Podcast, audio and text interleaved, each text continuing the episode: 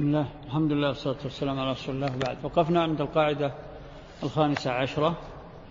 آه الأمر بالمعروف والنهي عن المنكر على ما توجبه الشريعة من أعظم شعائر الإسلام ومن أسباب حفظ جماعته وهما يجبان بحسب الطاعة والمصلحة أو بحسب الاستطاعة والمصلحة معتبرة في ذلك. بمعنى أن قواعد الأمر المعروف والنهي عن المنكر شبيهة بقواعد الجهاد إلا أنها يعني أكثر شيوع وأكثر أيضا تطبيقات. الجهاد الأمر المعروف عن المنكر يجب على كل مسلم بحسب استطاعته فيما يتعرض له من منكرات مما يدخل تحت ولايته أو استطاعته. بينما الجهاد عقد لواء لا بد أن يكون من أهل حل وعقد ويكون لهم اعتبارهم وأن يكون ذلك مبني على يعني تطبيق الشروط التي يرجع فيها إلى العلماء. الجهاد لا يجب على كل إنسان كما يجب الأمر المعروف عن المنكر لأن الأمر المعروف عن المنكر أغلبه مما يستطيعه الأفراد والعامة ويكون في ما بين الأمة بأفرادها وأسرها وجماعاتها وبينما الجهاد عقد راية. وعقد الراية له شروط أشد وأصعب من الأمن المعروف عن المنكر. ولذلك النبي صلى الله عليه وسلم قال من رأى منكم منكرا فليغيره بيده. إلى آخر الحديث. والمنكرات منها منكرات تحت استطاعة الأفراد أو أصحاب الولايات الصغيرة مثل الرجل في بيته والمرأة في بيتها. ومثل الإمام مع جماعته وأصحاب الحي وأيضا مثل القاعد القائد مع من دونه المسؤول مع موظفيه وكذلك أحيانا شيخ العشيرة مع من دونه. بينما الجهاد عقد راية تمثل الأمة فلا بد فيه من شروط أصعب. ولذلك لما تجاهل وجهل بعض شباب الأمة الغيورين شروط الجهاد افتاتوا على الأمة ووقعوا في فتن يظنونها جهاد. في بعض الصور ليس كلها أرجو نحن في عصر التعميم تعميم الأحكام لكن نتكلم أقول البعض.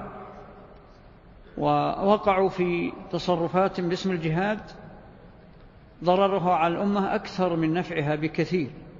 بل استجلبت من الشر والفتنة والفساد والهوان والذل على الأمة أكثر مما نفعت. وإن كان أصحابها لا يزالون مثل السكران يظنه على هدى وهو على خطأ. توجد رايات الآن في الحقيقة ليست رايات رشد من حيث عقد عقودها وشروطها ومآلاتها وفوائدها وأيضا من حيث عقد راياتها ليست آيات رشد وإن كانت باسم الجهاد والغيرة والدفاع عن الأمة والانتصار للمسلمين إلى آخره لا شك أن ما يعمل جهاد الإنسان عنده تدرع ومبررات لكن هذه المبررات هل هي مشروعة؟ هل يقرها الحل والعقد؟ هل يقرها العلماء الذين أبصر بحال الأمة وأكثر غيرة مع العلم والانضباط وإدراك المآلات وتطبيق قواعد المصالح ودرء المفاسد هذه مسألة حقيقة ينبغي العقلاء الأمة أن يفكروا فيها جيدا بدل ما ينساقوا ويجرهم سفهاء الأحلام حدثاء الأسنان الذين أخبر بهم النبي صلى الله عليه وسلم إلى فتن أعظم. هذا مما يجب أن نتواصى عليه ونفكر فيه ونناقشه بالحوار لأن لا نملك قرار في مثل هذه الأمور. لكن نملك أن نحاور وأن نناقش وأن نعيد المخطي عن جادة الصواب إلى الصواب بالأسلوب المناسب.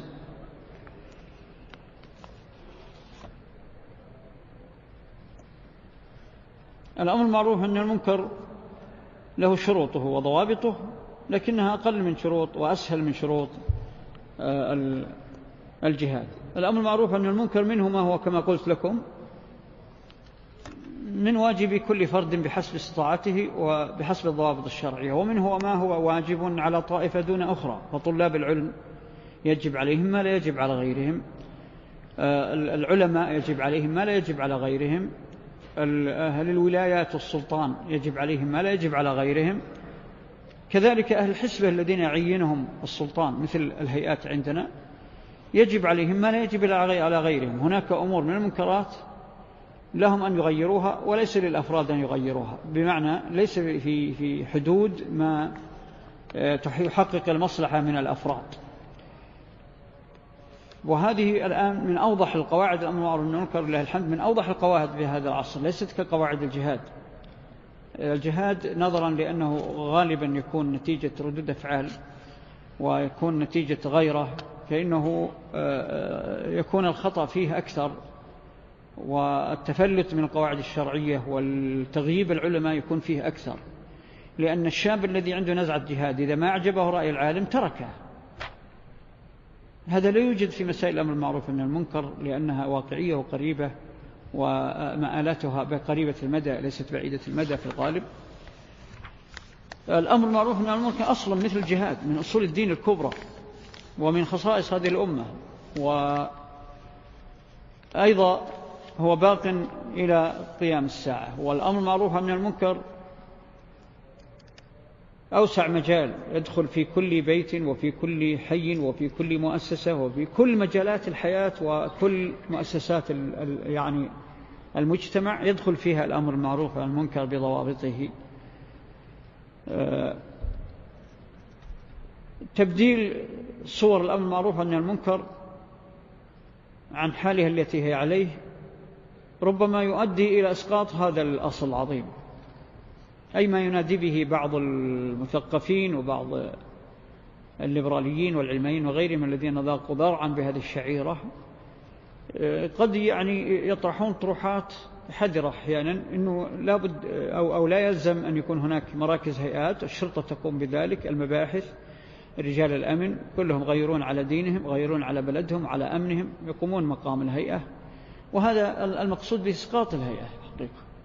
مع أنه فعلا يجب أن نكون آه، يعني آه، ناخذ الأمر بوجهة شرعية. نعم الجهات التي وكل إليها حماية أخلاق الأمة وأفكارها وعقائدها من الجهات الأمنية هم أهل الحسبة لا شك. سواء كانوا مباحث أو استخبارات أو كانوا من أي من جهات الأمن. إذا كان بعضهم دورهم هو حماية المجتمع من الأفكار الهدامة حماية المجتمع من الفساد الأخلاقي فهذا لا شك أنه يدخل في مجال الحسبة. لكن للهيئات خصوصيات ولها أيضا قدرات وتجارب تختلف لا تستغني عنها البلد. وأيضا التبديل التبديل اللي يسمى بالمفهوم أن يكونوا يعني كما يقال تنشأ شرطة آداب أو تنشأ بوليس آداب ونحو ذلك كما يسمونها. هذا كله من تبديل وتغيير الدين. الآن ننتقل إلى أهم خصائص أهل السنة والجماعة سماتهم وهي متداخلة ومتقاربة ولذلك قد نستغني بشرح بعضها عن بعض. أهم خصائص أهل السنة والجماعة وسماتهم. طبعا خصائص غير المنهج.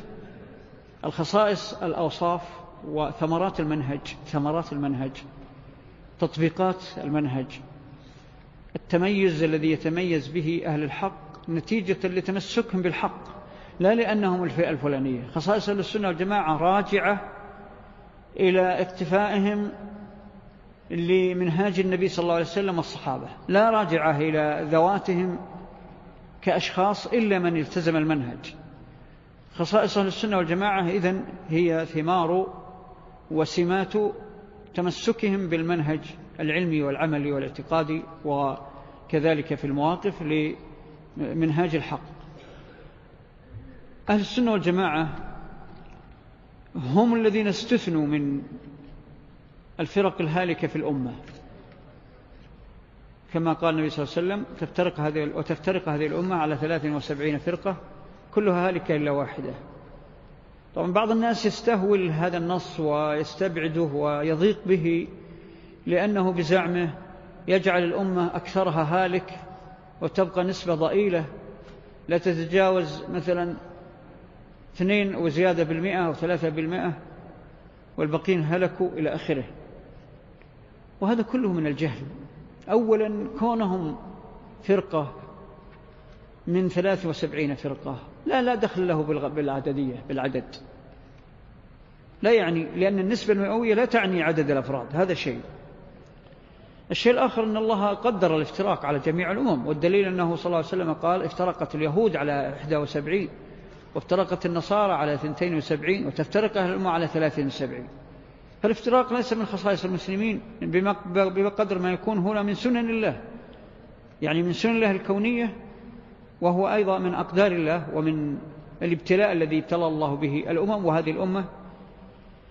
والأمر الآخر أنه الافتراق ثابت حتى بغير هذا الحديث. بعض أهل الأهواء والبدع ينكرون الحديث وبعض المفكرين المعاصرين الذين يستوحشون من هذا الحديث ويظن أنه نوع من إشاعة الفرقة.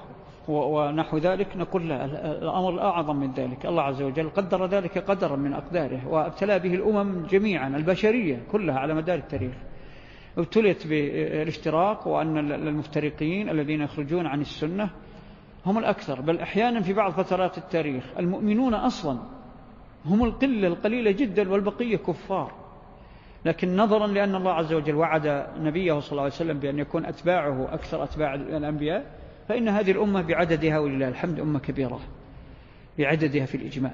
لكن مرت أمم على مدار التاريخ النبي الواحد لا يتبعه أحد ومنهم من يتبعه الواحد والاثنان والثلاثة. ولا يضير ذلك أن يكون أكثر من في الأرض قدرت عليهم الضلالة سنة الله. ولذلك النبي صلى الله عليه وسلم ذكر الافتراق في غير هذا الحديث الذي فيه عدد الثلاث وسبعين. ذكره في أحاديث الصحاح فالمتواترة في تواتر معنوي ربما أيضا تواتر حقيقي وهو أنه قال في مثل حديث السنن لتتبعن سنن من كان قبلكم شبرا بشبر وذراعا بذراع. هنا ما قال بعضكم. حكم على الأغلب والاستثناء جاء بحديث آخر مثل لا تزال طائفة من أمتي على الحق ظاهرين لا يضرهم ولا من خذل لا يضرهم من عاداهم ولا من خذل لم تقوم الاستثناء البقاء على الحق جاء استثناء والأصل وإن تطع من أكثر من في الأرض يضلوك عن سبيل الله. هذا هو الأصل.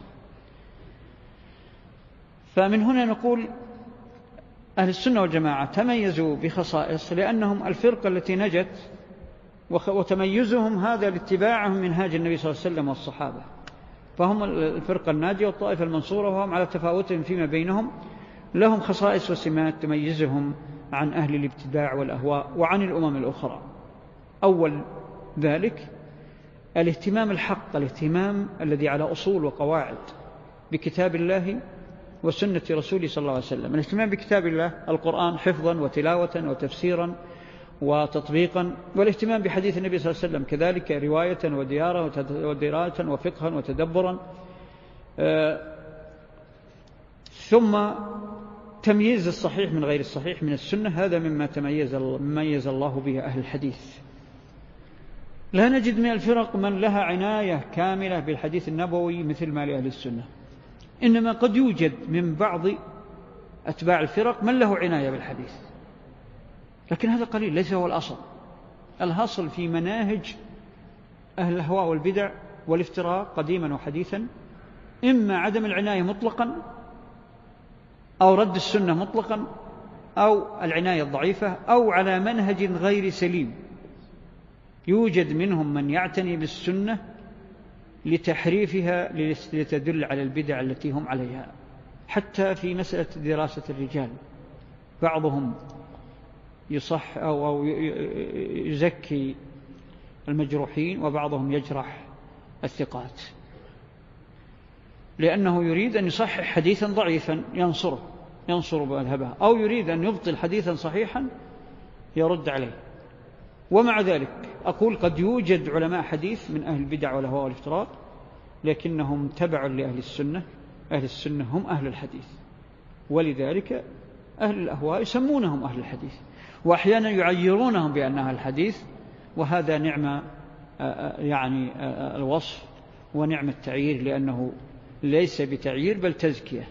كما يسموننا في الآونة الأخيرة ومنذ دع أن انتشرت الدعوة المباركة دعوة الإمام المجدد محمد عبد الوهاب يسمونها بالوهابية.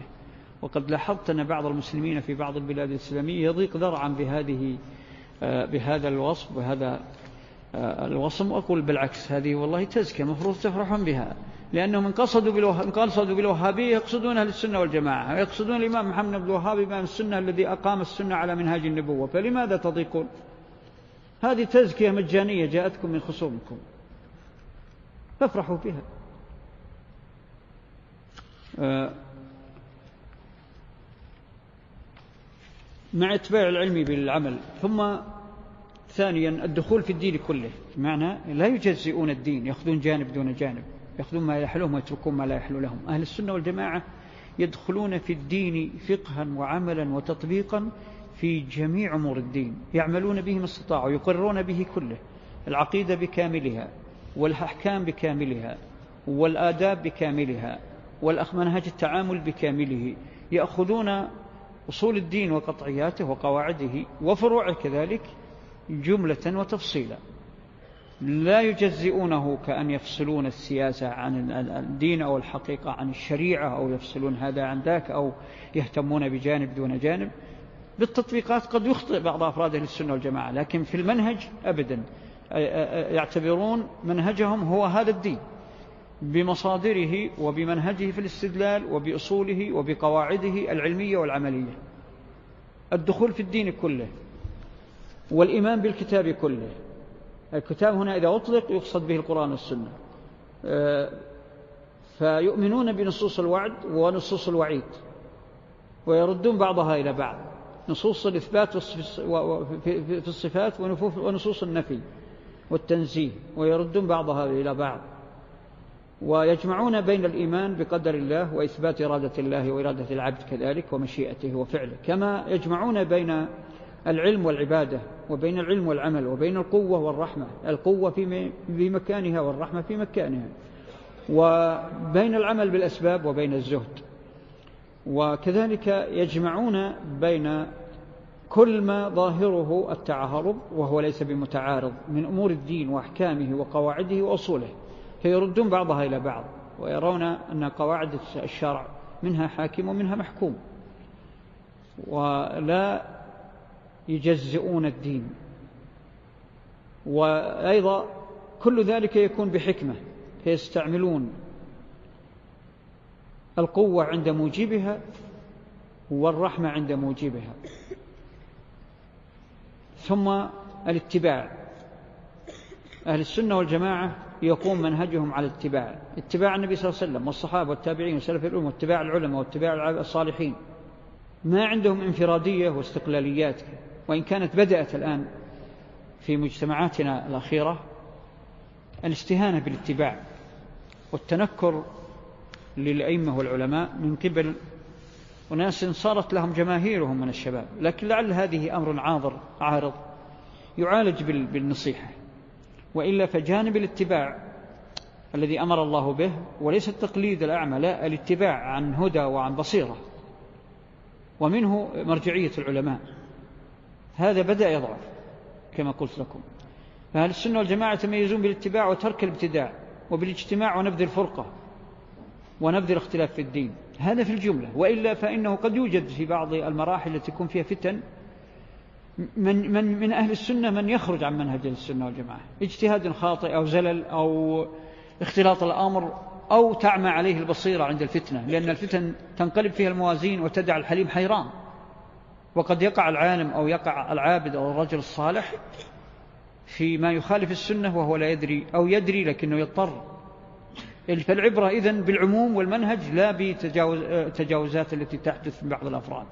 وهذه قاعدة عامة في كل ما سبق وكل ما سيأتي. أنه عندما نقول هذه خصائص للسنة والجماعة لا يعني أنهم لا يخرج منهم أحد. لا يعني أنه أفرادهم كلهم لا, لا يخالف المنهج منهم أحد. لا قد تقع المخالفات. قد تقع زلات من علماء. قد تقع أيضا تجاوزات من طلاب علم. لكن ليست هذه الأصل. لأنه ما من مبدأ في العالم إلا يوجد من أهله من يخرج عنه بقصد أو بغير قصد. إنما العبرة في العموم والمرجعية وهم العلماء الصالحون وكذلك العبرة بالمنهج الذي هو المحتكم. نحن نتكلم عن منهجنا ومن يطبقه. من العلماء وطلاب العلم والعامة وهم الأغلب. إذا التصرفات التي تخرج عن هذه الأصول والأحوال التي يكون فيها تجاوز هذه لا تخرق القاعدة. وهذا نعالج به كثير مما يثار علينا الآن. من قبل أهل الهوى والبدع والجاهلين ومن بعض شبابنا هداهم الله من تلقط زلات علماء وأئمة في القديم والحديث ويقولون أنتم تقولون كذا والصحيح أنه حدث من فلان كذا وحدث من فلان فلان. انظروا ماذا يقول عالم فلاني انظروا ماذا قال الإمام الفلاني. نقول من سلك هذا المنهج يهلك ويهلك. لو تتبعت القرآن وهو نفسه القرآن بهذه الطريقة هلكت وأهلكت. أليس المنافق الذي قيل له لماذا لا تصلي؟ استدل بالقرآن وقال كيف أصلي؟ والله عز وجل يقول, يقول ويل للمصلين. أخذ الأمر على غير وجهه. فنقول التجاوزات تحدث حتى ممن ينظر في القرآن إذا أخذه على غير منهج الاستدلال. وهي نصوص القرآن. فكيف بأقوال العلماء؟ وكيف بالمناهج الاجتهادية وغيرها؟ إذن أقول كل ما ذكرته وما سأذكره قد يحدث تجاوزات من بعضنا كما هو في عصرنا هذا. وهذه التجاوزات لا تحسب علينا ونتبرأ منها. نعم. آه، آه، الاقتداء هذا تبع الاتباع لكن الاقتداء أقوى من الاتباع. هو آه، عبارة عن تطبيق للاتباع. الاتباع بالقدوة. الاقتداء والاهتداء بأمة الهدى والعدول المقتدى بهم في الدين. والعلم والعلم والعمل والدعوة وهم الصحابة ومن سار على نهجهم ومجانبة من خالفهم. من خصائص أهل السنة والجماعة الاعتداد والتوسط والوسطية في كل شيء في الاعتقاد. وسط بين فرق الغلو وفرق التفريط. وهم في الأعمال والسلوك وسط بين المفرطين وبين المفرطين. وهم كذلك في مجال الأحداث وسط بين من يقعون في الفتنة وبين من يقعدون ويتركون الأمر المعروف عن المنكر. وفي كل شيء. أفرادهم قد يقعون في أخطاء. إنما الجملة العبرة بالعموم وقدوتهم علماءهم. فهم دائما دائما يوفقهم الله عز وجل للوسطية لأنهم عدول خيار كما وصفوا بذلك. كذلك جعلناكم أمة وسطا. قال المفسرون أئمة السلف الوسط هم العدول الخيار. عدول خيار في كل شيء في جملتهم. ثم كذلك الحرص على جمع كلمة المسلمين على الحق. ليس على مناهج الباطل أو على الأحزاب والحزبيات. فليس لهم شعار في الدين يتحزبون عليه إلا السنة والجماعة. فلذلك كانوا أهل السنة والجماعة ممثلون بعلمائهم هم أحرص الناس على جمع كلمة المسلمين لكن على الحق. لأن المسلمين لا يجتمعون إلا على الحق. من أراد أن يجمعهم على غير السنة والجماعة على فرقة أو حزب أو نحو ذلك فرقهم أو زادهم فرقة. كل من أراد أن يرفع راية السلاح لا تعتمد منهج السنة والجماعة. فإنه سيزيد الأمة إفسادا وانظروا بحال الفرق التي قامت الجماعات اللي قامت منذ ستين سنة إلى اليوم. نظرا لأنها قامت على غير السنة والجماعة زادت الأمة فرقة ما زادتها جماعة. إضيفة مع الفرق جماعات جديدة هي أشبه بالفرق. لكن لو التزموا السنة والجماعة لجمعوا الصالحين من من المسلمين كلهم على هذا اللواء الرباني اللواء النبوي. ولذلك ينبغي أن ننبه كثير من الدعاة والجماعات التي سعت إلى الإصلاح في تاريخ يعني طويل. يجب أن تنبه إلى أن من أسباب عدم تحقيقها لجمع كلمة الأمة وأنها زادت الفرقة فرقة أنها لم تعتمد من هذه السنة والجماعة لجمع كلمة المسلمين. وضعت لنفسها مناهج وإن كانت باسم الدين والإسلام وقد تكون نفعت أيضا بعض النفع في بعض أحوال الأمة الاقتصادية والسياسية وغيرها. نعم قد تنفع بعضها الجماعات بعض النفع لكنها من حيث المنهج زادت الأمة فرقة زادتها شقاق لأنها أضيفت إلى الفرق جماعات جديدة. فكما أن الأمة تنتمي إلى الفرق زادت الجماعات انتماءات جديدة. فمن هنا يجب أن ندرك هذا الخطأ الشنيع الذي لا تزال الجماعات الإسلامية الكبرى واقعة فيه. وطبعا وتوحيد صفوفهم على التوحيد والاتباع وإبعاد كل أسباب النزاع والخلاف بينهم. ومن هنا أهل السنة لا يتميزون على الأمة في أصول الدين باسم سوى السنة والإسلام والجماعة. يعني بمعنى لا يقومون على شعارات لا يعلنون مناهج ذات خصوصيات وتحزبات وذات تنظيمات. اللهم إلا العمل المؤسسي. العمل المؤسسي أمر آخر تقتضيه حاجة المسلمين. لكن العمل المؤسسي لا يتخذ مناهج في الدين ولا انتماءات يدين بها الأشخاص. العمل المؤسسي مثل الجمعيات الخيرية العلمية والعملية والحسبية ومثل الجمعيات العلمية والبحثية وذات الدراسات وذات البحوث. هذه طيبة ومهمة. وواجب على طلاب العلم الآن يتجهوا والشباب أن يتجهوا إلى الدراسات والبحوث والمؤسسات لأنها تمثل تمثل قوة للأمة. يعني الآن الغرب لا يفوقنا بأخلاق ولا يفوقنا بمبادئ ولا أصول ولا, ولا, ولا دين ولا عقيدة. فاقنا الغرب بالدراسات والبحوث والعمل المؤسسي. لتكون مواقفه ناضجة تكون عموره مدروسة. نحن مع الفرقة الموجودة عندنا تخلف في العمل المؤسسي. أقول هذا لأن بعض الناس يظن أن قلنا أهل السنة والجماعة لا يتحزبون يظن أن حتى المؤسسات ما يقيمونها لا أبدا.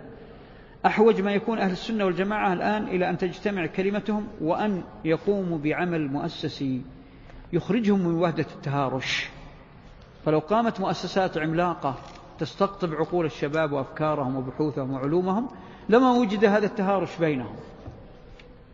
الآن كثير من الشباب ما يجد مجال إلا التناطح مع المخالفين له من أهل السنة لا من أهل البدعة تناطح معهم.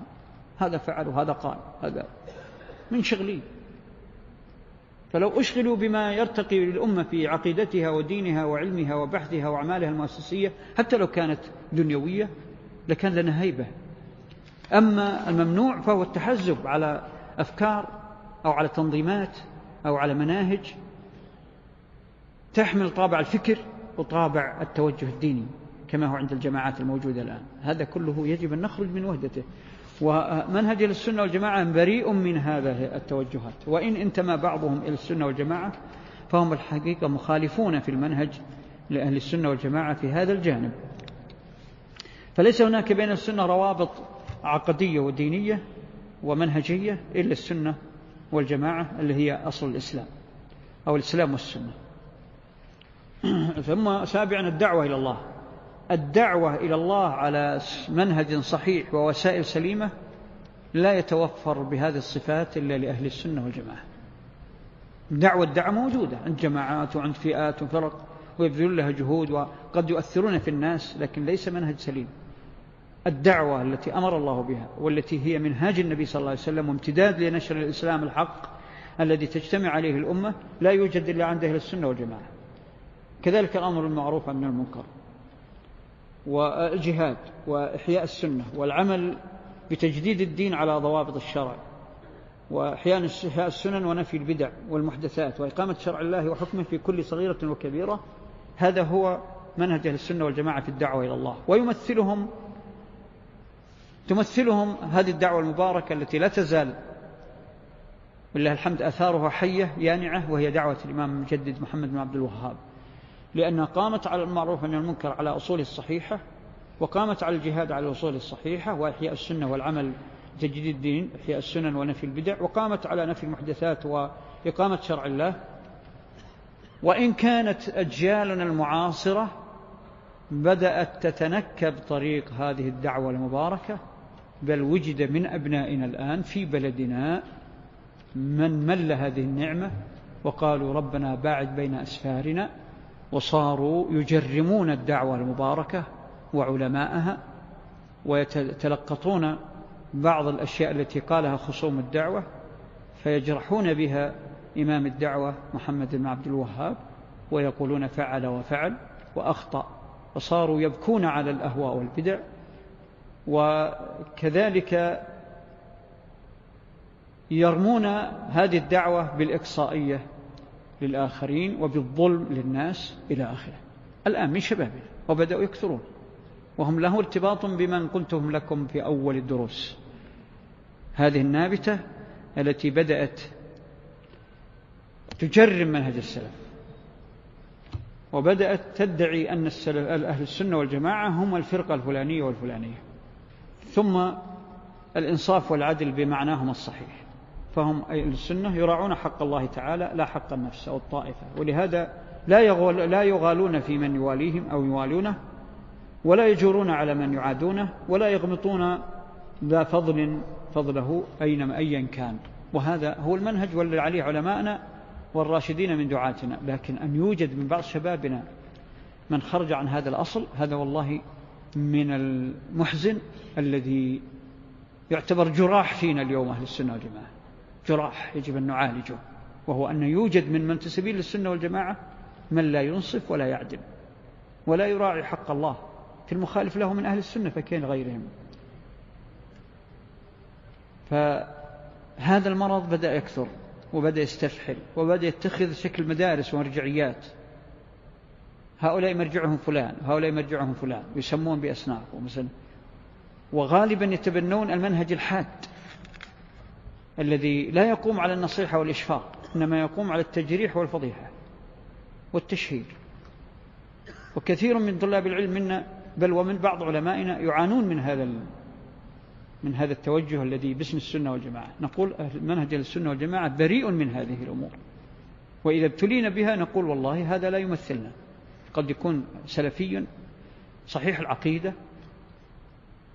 سليم العبادة لكن المنهج في التعامل على هذا النحو الذي فيه نوع من البعد عن الإنصاف وعدم العدل فيه نوع من ال يعني ال ال ما نسميه آه، الحدة في التصنيف عدم التثبت آه، الجرح المعلن يسمونه تجريح الجرح والتعديل وسماه الشيخ وهذه سمعتها منه الشيخ صالح فوزان حفظه الله. قال هذه غيبة ونميمة وليست جرح تعديل. والتوافق في الأفهام أيضا من من مناهج أهل السنة والجماعة التوافق في الأفهام والتشابه في المواقف رغم تباعد الأقطار والأعصار. وقد وهذا من ثمرات وحدة المصدر وحدة التلقي وحدة المنهج.